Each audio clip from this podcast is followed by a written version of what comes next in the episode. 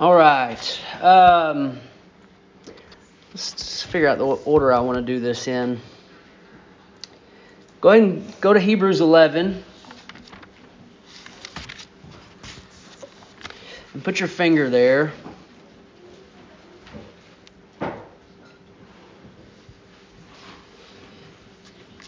not too far from Hebrews, turn a few pages over to Peter, 1 Peter chapter 1 verse 12.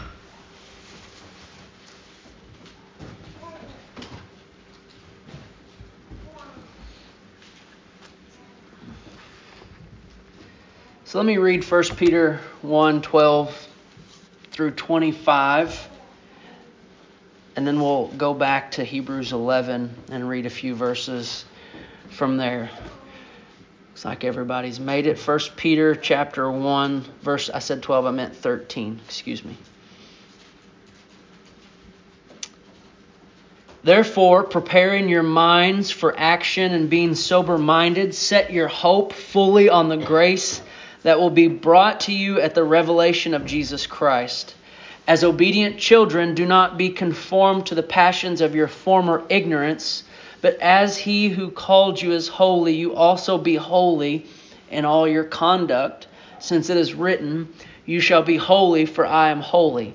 And if you call on him as Father who judges impartially according to each own each one's deeds, conduct yourself without fear through the time of your exile knowing that you were ransomed from the futile ways inherited from your forefathers, not with perishable things such as silver or gold, but with the precious blood of Christ, like that of a lamb without blemish or spot. He has foreknown before the foundation of the world. He was foreknown before the foundation of the world, but was made manifest in the last times for the sake of you, who through him are believers in God, who raised him from the dead and gave him glory, so that your faith and hope are in God. Having purified your souls by your obedience to the truth for a sincere brotherly love, let one another earnestly love one another earnestly from a pure heart since you have been born again, not of perishable seed, but of imperishable seed, through the living and abiding Word of God.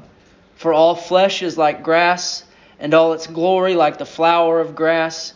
The grass withers, the flower fails, falls, but the Word of God remains forever. And this Word is the good news that was preached to you. Now, Hebrews 11.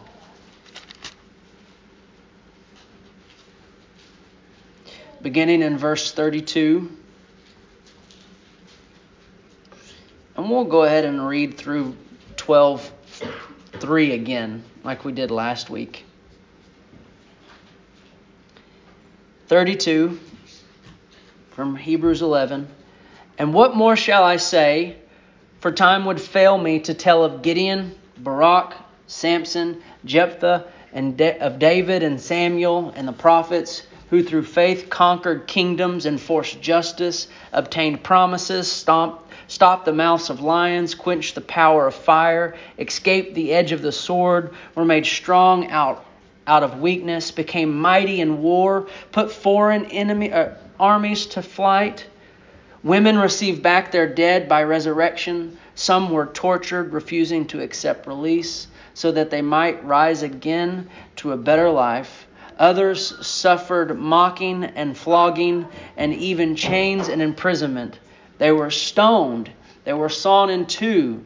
They were killed with the sword. They went about in skins of sheep and goats, destitute, afflicted, mistreated, of whom the world was not worthy, wandering about in deserts and mountains and in dens and caves of the earth and all these, though commended through their faith, did not receive what was promised, since God had provided something better for us, that apart from us they should not be made perfect.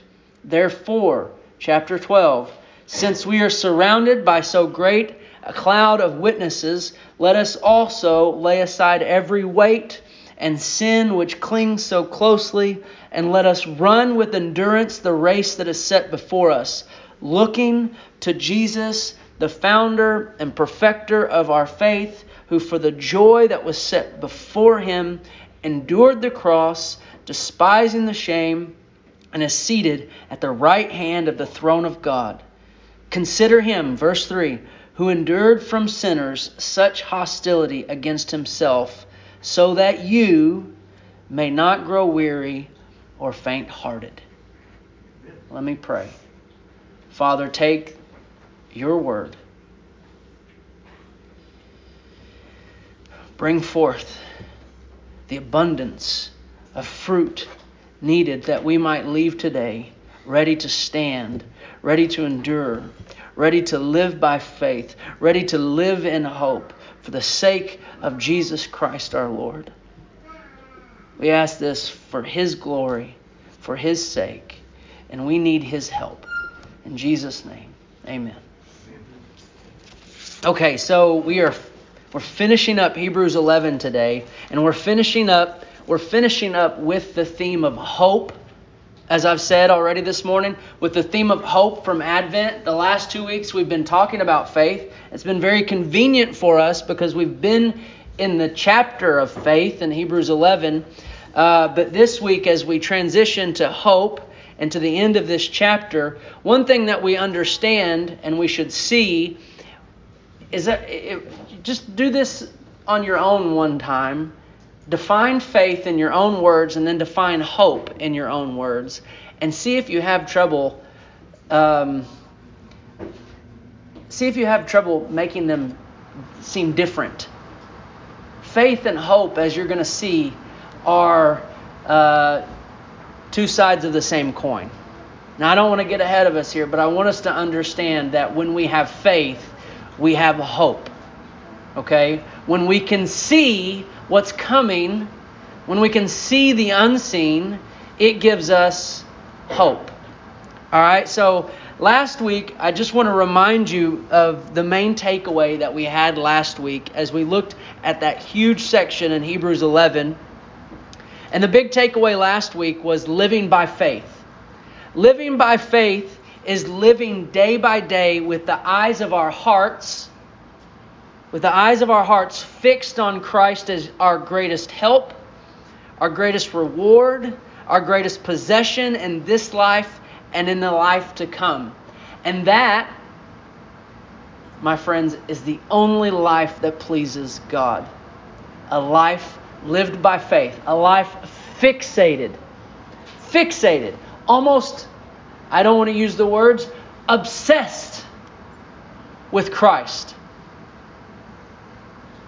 that He is what we see, He is what we think about, He is our affections, He is our desires. It is Christ.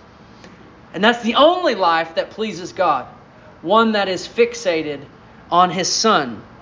And when you live that sort of life, when you live by faith, you mimic what we see in Hebrews 11 in principle. Maybe not exactly, but in principle. And we won't go through all that we, we looked at last week. But now we, we finish the end of 11 and we're going to move into hope. And here's this week's big takeaway. All right, so I'm going to give you this week's takeaway and then the path of how we're going to approach this this morning. Three things we're going to look at. Here's what I want you to take away this morning hope is the confident expectation in God keeping his promises. Let me say that again. Hope is the confidence or a confident expectation in God keeping his promises. Now, that confidence in God, that confidence in him keeping his promises, drives us to patient obedience regardless of what's going on around us. When we have a confidence in God keeping his promises, we will live a life of patient obedience regardless of circumstances and situations. Okay? That's that's our overall big takeaway this morning. And three things that we're going to touch on as we walk through this. Now, this morning isn't just going to be about Hebrews 11, it's also going to be about hope. It's an Advent sermon on hope. So we're going to spend some time talking about hope and then come and bring it here in Hebrews 11. So these are the three things this morning. Number one, understand hope. We want to understand hope in the light of faith. Because as I said, they're, they're uh, two, uh, they're, uh, two sides of, of the same coin. We're going to understand hope in the light of faith. Number two, we're going to see how, uh, how hope will shape our lives. How should hope shape our lives? And number three, we're going to look to see what the fruit is of a hopeful life. And that's what we're going to that's that's that's our desire is that we live lives filled with hope. Hopeful lives. So understand hope in the light of faith. How should hope shape our lives? And what is the fruit of a hopeful life? All right, number one, understanding hope in the light of faith. Go back to verse 1 of chapter 11. And you're already going to see the connection between faith and hope. I mean, the words are right there, right? Now, faith is the assurance of things hoped for, the confidence of things hoped for. If faith, as we said, is trusting in God, faith is trusting in God that He will keep His promises. Hope is the confidence that you have while you wait on God to fulfill His promise.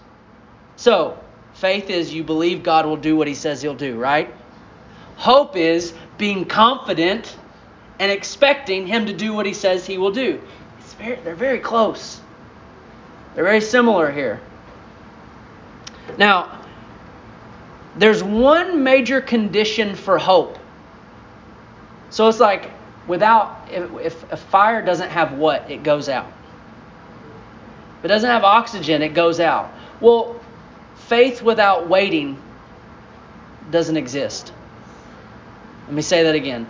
If the condition that you live in, you don't have to wait on anything, then there's no purpose of hope.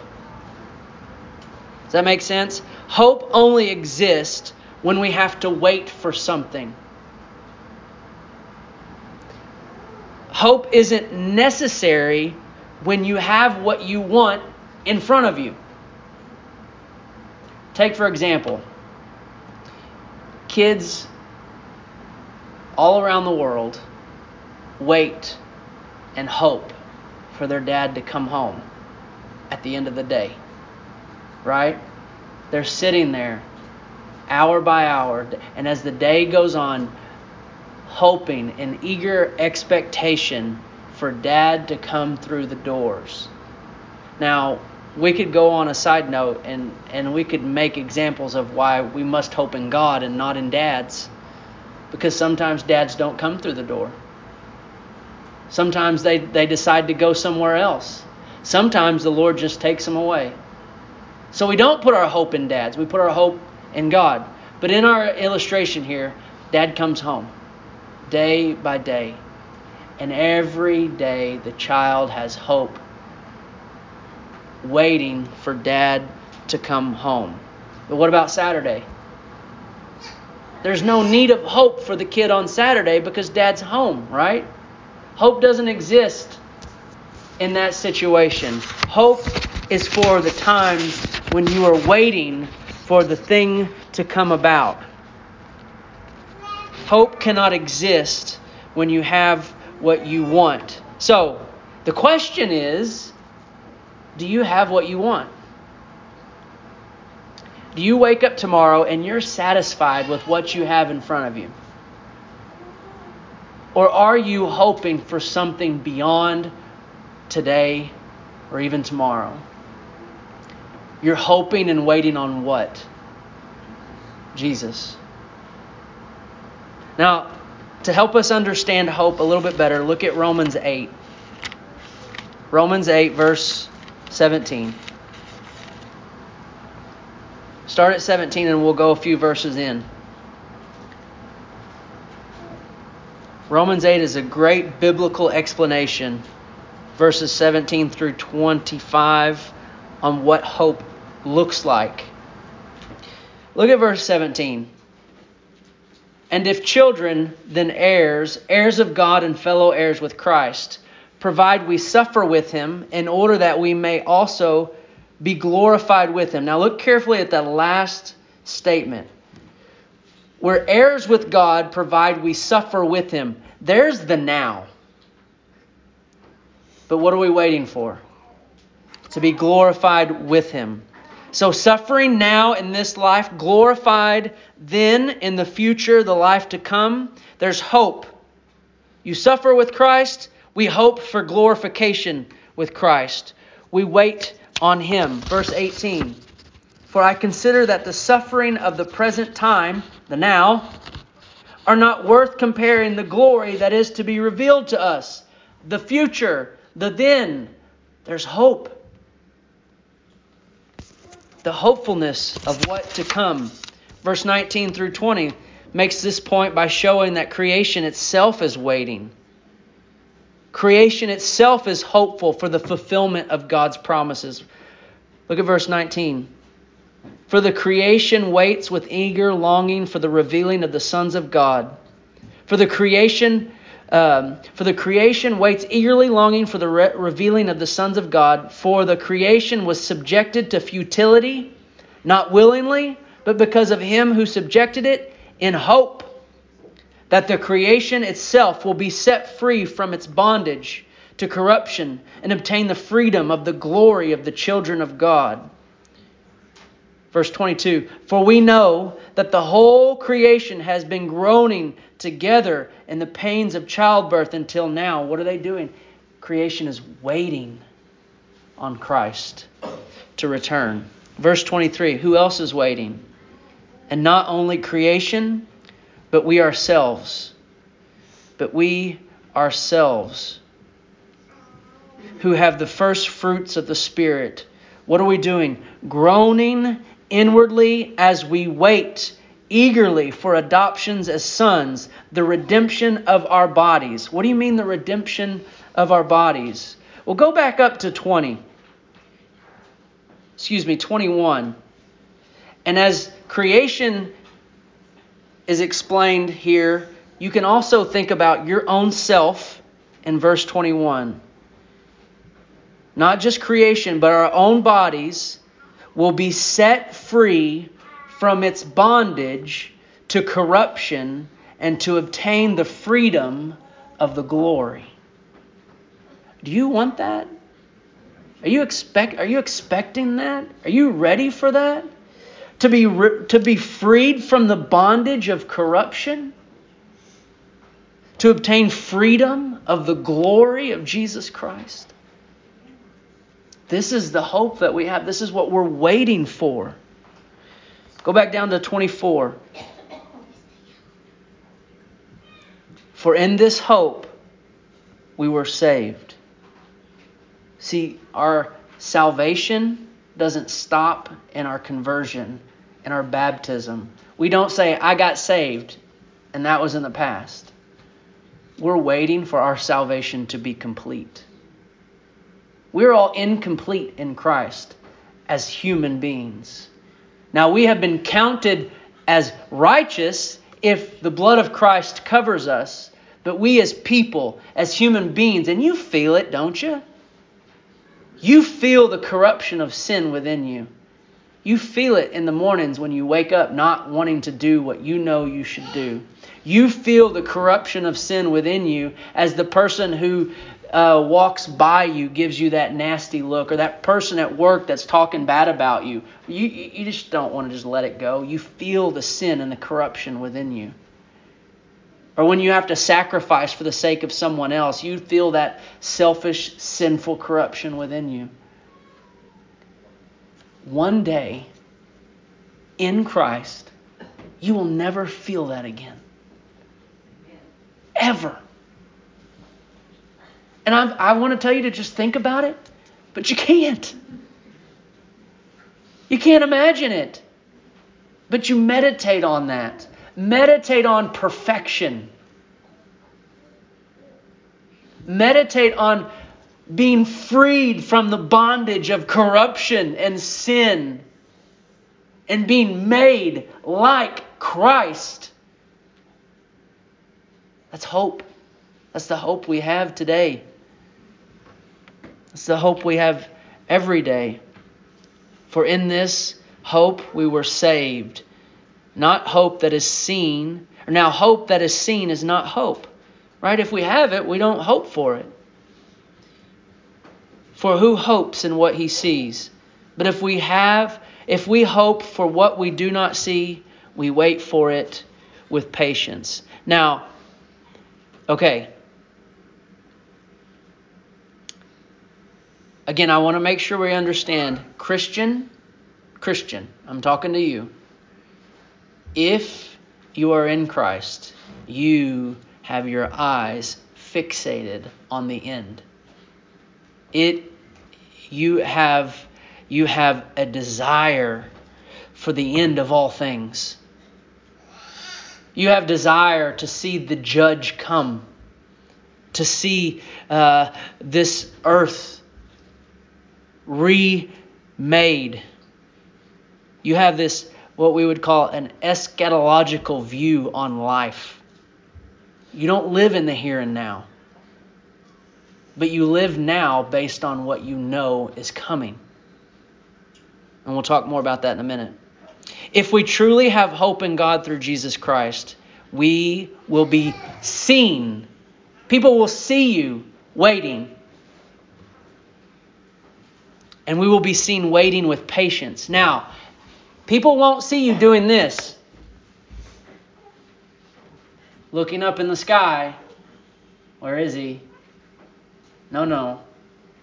He will not see you do, they will not see you doing that, Christian. If they see you doing that, then you have the wrong expectation. And you have a wrong understanding of what hope drives us to. So here's, we're going to start transitioning into point two. We've been talking about hope in the light of faith, but now we're going to start thinking about how hope shapes our lives. So instead of looking up and just staring in the sky, how does hope actually make us live? Now we're going to connect some dots, okay? You ready for some Bible study? All right. Are you are you in Hebrew or are you in Romans 8? Look down at verse 25 and see the last I think it might be the last word in your sentence or at least it is in mine of verse 25. But if we hope for what we do not see, we wait for it with patience.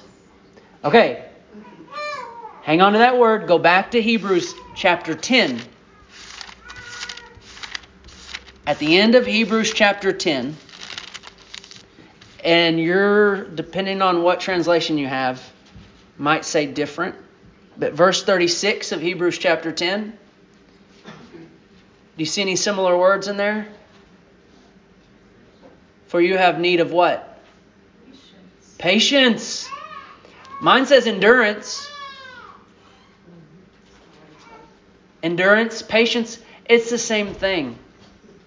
It's the same Greek word. So Hebrews, um, excuse me, Romans 8 25 says, Those who have hope wait with endurance. Hebrews 10, verse 35 says, We have need of endurance. But what do we need to endure through or in? How should we live? Well, verse 36 tells us in Hebrews, uh, Hebrews 10 so that when you have done the will of God, oh, that's what we should be doing. Not staring off into the space, not sitting on the couch, flipping the channels, waiting for Jesus to come back, but we should be doing the will of God. So will you, you say, here's the question, well, what's the will of God? Well, turn to 1 Thessalonians chapter 4, and I'll show you. To the left, just a, a few books. 1 Thessalonians chapter 4. Okay, so we, we're hopeful Christians. And if we're hopeful Christians, we're waiting Christians, and we're waiting in endurance. What are we enduring? What are we doing while we're waiting? We're doing the will of God. What's the will of God? 1 Thessalonians chapter 4, verse 3. For this is the will of God. Okay, he's going to be very straightforward with us. For this is the will of God, your sanctification. And you're like, well, what's that word mean? It means your holiness. your holiness. And you ask me, well, what's holiness mean? Okay, you ready? One more. We're going to go one more place. First Peter chapter 1.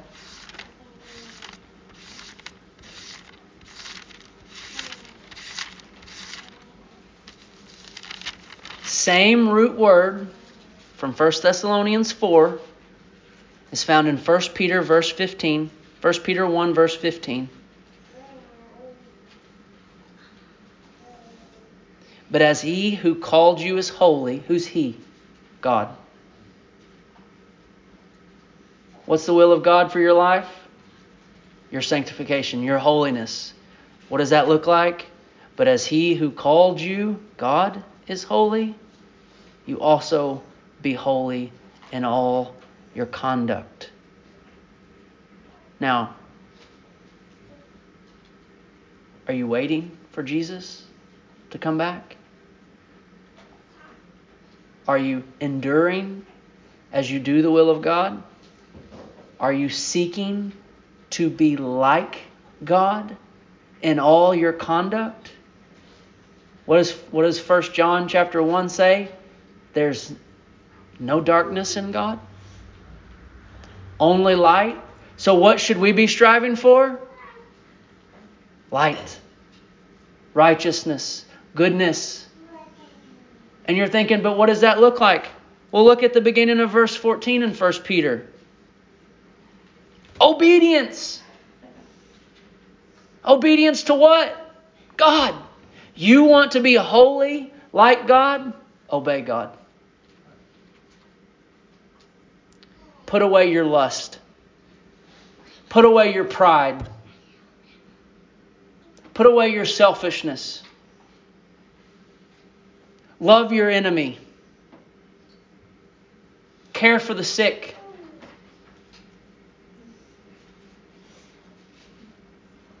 Run away from sexual immorality. You cannot be a Christian and have hope if you live in disobedience. Now, here's the beauty of it all. Let's go. Let's start at 13 in 1 Peter 1. As we're to we're to finish up this talk on really understanding hope by looking at these few verses real quick. How should hope shape your life? Because that's what I want you to understand is that if you have hope in the return of Christ and the completeness of your salvation in his return, then it will drive your life. It will orient your life. Look at verse 13. Therefore, preparing your minds for action. Your version might say, your translation might say, uh, gird the loins of your mind. You just know you want to know what he means? Be ready to put your mind at work. So, to gird the loins, back in the day, they wore long robes. You couldn't fight, you couldn't run, you couldn't do work in those robes. And so, in order to prepare to work or to fight, they would have to pull up their robe and tie it up, and it was called girding the loins. So, here's what you have to understand Peter is telling you, Christian, get ready to work your mind. Your life is going to be lived in action, in the mind. And then it, he says, being sober minded or being sober.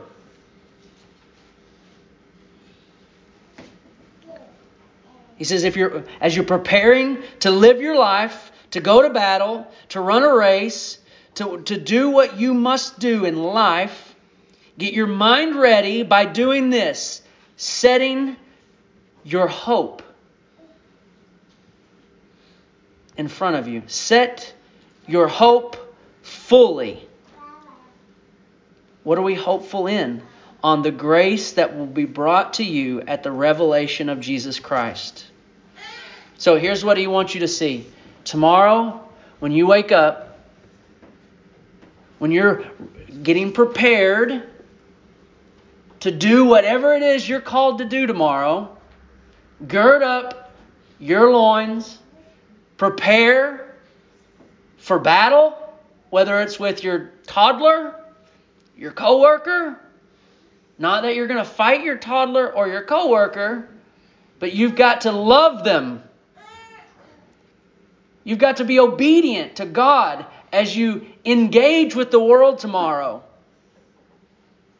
As you love your wife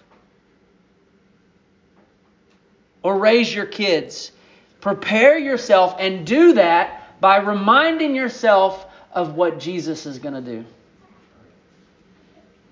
Set your hope on the grace that will be brought to you at the revelation of Jesus, at the coming of Christ. So when Christ comes, what is this that we're going to receive? It is the appearing of the Lord Jesus in all of his glory. You wake up tomorrow morning and you get ready to see Jesus coming in the clouds to judge the living and the dead. He's coming as a bride or a bridegroom for his bride. He's coming and you will see him face to face. And in seeing him face to face, you will be made like him. All that sin no longer remains. All the love will flood to you. Sweet intimate, eternal fellowship with God Almighty. Remember that when you have to deal with your coworker tomorrow. Remember that when you want to act in selfishness this week. All the undeserved, unmerited grace of God being poured out on you through the life, death, resurrection, and ascension and return of Jesus Christ our Lord. All of that, so verse 14, you will be like an obedient child, not being conformed to this world or your formal passions of your ignorance, but being holy as God who has called you is holy. Holiness in all our conduct. You have to set your hope before you. You have to set Christ before you in order to be motivated and confident, giving you every reason to obey Him. Okay, so the last thing. What is the fruit of a hopeful life? Well, we've already said one, and we don't have to talk about it anymore, and it's what? Obedience. A hopeful life brings obedience. But a hopeful life also brings victory. Start making your way back to Hebrews 11. A hopeful life, a life lived in light of the victory of Jesus Christ. Day by day, we must trust that Christ has already won even when you feel like you cannot or are not winning, Christ was victorious on the cross and in his resurrection. And we know ultimately his victory will be complete when he returns. So here's the hope in Christ, by faith, you have victory. You're victorious. No matter what the situation or the circumstances, we receive the reward of Christ's victory as we're united to Him by faith. We have hope. We have hope that when, when we approach the world and Satan, we can approach them with confidence because Christ has already slaughtered them. Is this not what we're reminded of in the beginning of chapter 12? So, we're going to lay aside every weight and sin which clings so closely, and we're going to run with the race with endurance that is set before us, looking to Jesus, the founder and perfecter of our faith, who for the joy that was set before him endured the cross, despising the shame. He's already been victorious, and now we must just look to him. Hope helps us interact against the world, helps us fight against sin and against Satan. Faith and hope shape the way we view the world. Has to. How we see and understand and interact with the world. And this is what we see in Hebrews 11. This last two, these last two chapters in Hebrew or paragraphs in Hebrews 11. And there's something so go ahead and let's turn our eyes to, to verse 32. And I want you to understand that when we're victorious in Christ, we're victorious regardless of the outcome in life. You might be thinking, you should see my life, Luke. There's nothing victorious about it. But here's the thing when we have hope in Christ, again, we share in his victory regardless of the outcome. Sometimes life brings victory in this world. Sometimes. Look at verse 32 or go, go to 33. So, all these people who, through faith, look what they did. They conquered kingdoms, enforced justice, obtained promises, stopped the mouths of lions. These people had victory in this life in ways that we could not imagine. In unimaginable ways, these people stood for God, for truth, and God brought them victory by faith. But sometimes our hope driven obedience leads us to defeat. Look at verse 36. Others suffered mocking and flogging and even chains and imprisonments. They were stoned, they were sawn in two, they were killed with the sword. They went about in sheep or, or skin of sheeps and goats, destituted, afflicted, mistreated. When we're full of hope and we find ourselves standing for Christ, you will find yourselves in positions of life where you might be victorious or you might be defeated. You might find yourself conquering nations, enforcing justice or you might find yourself being mocked and persecuted. But here's the beauty about all this it's win win either way. You defeat a kingdom, you win. You suffer for the sake of Christ, you win. You stop the mouths of lions, you win. You take up your cross and die like Christ, you win.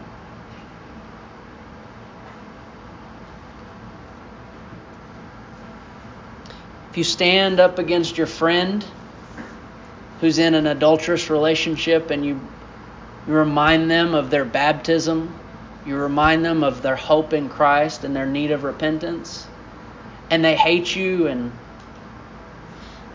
run away from you and never speak to you again, you win.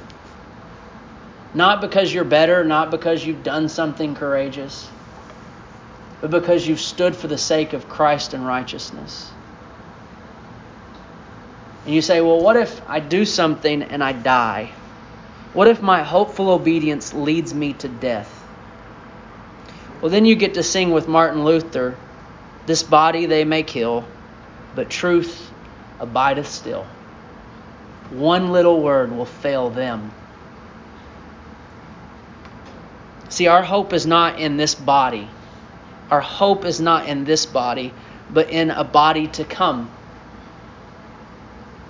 A perfect body, a glorified body that will be raised by Christ to be like Christ when he returns. Look at the end of 11. All of these people who have done all of these things in Hebrews 11 it says in 39 All of these, though commended through their faith, did not receive what was promised. Since God had provided something better for us, that apart from us, they should not be made perfect. So, it's kind of a tough verse, But here's what I want you to draw out of that verse just this one thing. You have guys who conquered kingdoms, stopped the mouths of lions, and they did not receive what was promised to them. They had something better. And it's that last word in verse 40 perfection. To be raised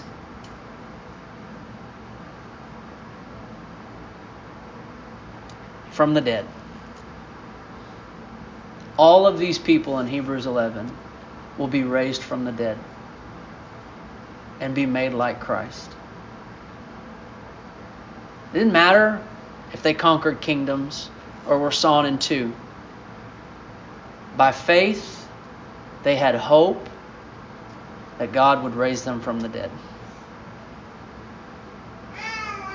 And you and I have that same thing. It's very possible that all of us will be laid six feet under. If the Lord tarries, that will be true for every one of us. All we must be concerned with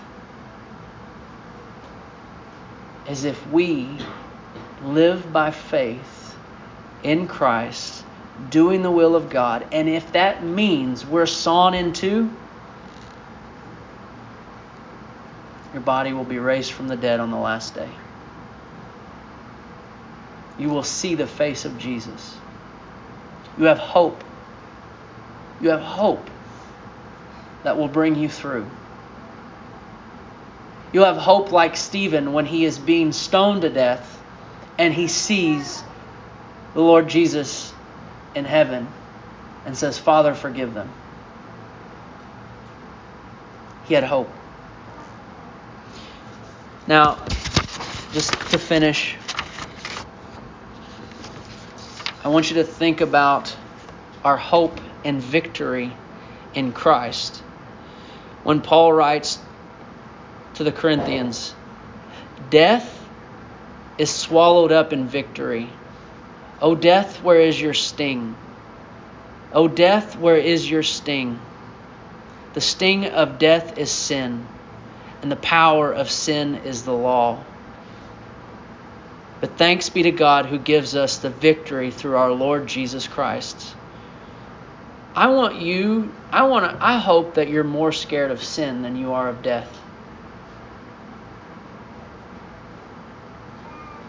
Because death is just the consequence of sin. But what, what hope do we have? What is the fruit of our hope? That we can remain steadfast, immovable, always abounding in the work of the Lord, knowing that in the Lord our labor is not in vain because Christ has been victorious and we hope in him. We live our lives in hope with joy, patience, and prayer. Romans 12 says, Rejoice in hope be patient in tribulation. Be constant in prayer. And this is the fruitful life of a hopeful life joy, patience, and constant in prayer. So, as we come to the table this, this morning, this is a representation of our hope. This isn't just isn't just bread and and juice. This is our hope. This is, the, this is a representation of what Christ has done and what he will do. Coming to the table is a representation that we share in hope of Christ together. The cup of blessing that we bless, is it not a participation in the blood of Christ? The bread that we break, is it not a participation in the body of Christ? Because there is one bread we who are many are one body, for we all partake of that one bread. And as we partake together, we remember the first advent and we look forward to the hope together in a second advent. As long as we eat this meal, as long as we partake of this bread, and this cup, our hope is renewed. Because it is a reminder that for as long and as often as we eat and drink, we proclaim the Lord's death until he comes. Now we come to the table in Christ, in the body of Christ. This table is for believers only. For those who have united themselves to him by faith and has expressed that in baptism. And so that table, this table is open to all who that fits, who have found hope in Jesus and his death, his burial, and his resurrection. We come as the body of Christ. And so this morning, I want you to understand that this table is closed to, to believers only, but Christ is open to all who will confess their sin and turn to him by faith. And if that is something that you have within your heart a desire for, then talk to me later this morning. Let me know what's going on. But as of this moment, I invite the body of Christ to come to Christ, to remember your hope, to see by faith that one day he will return. Brother Dan.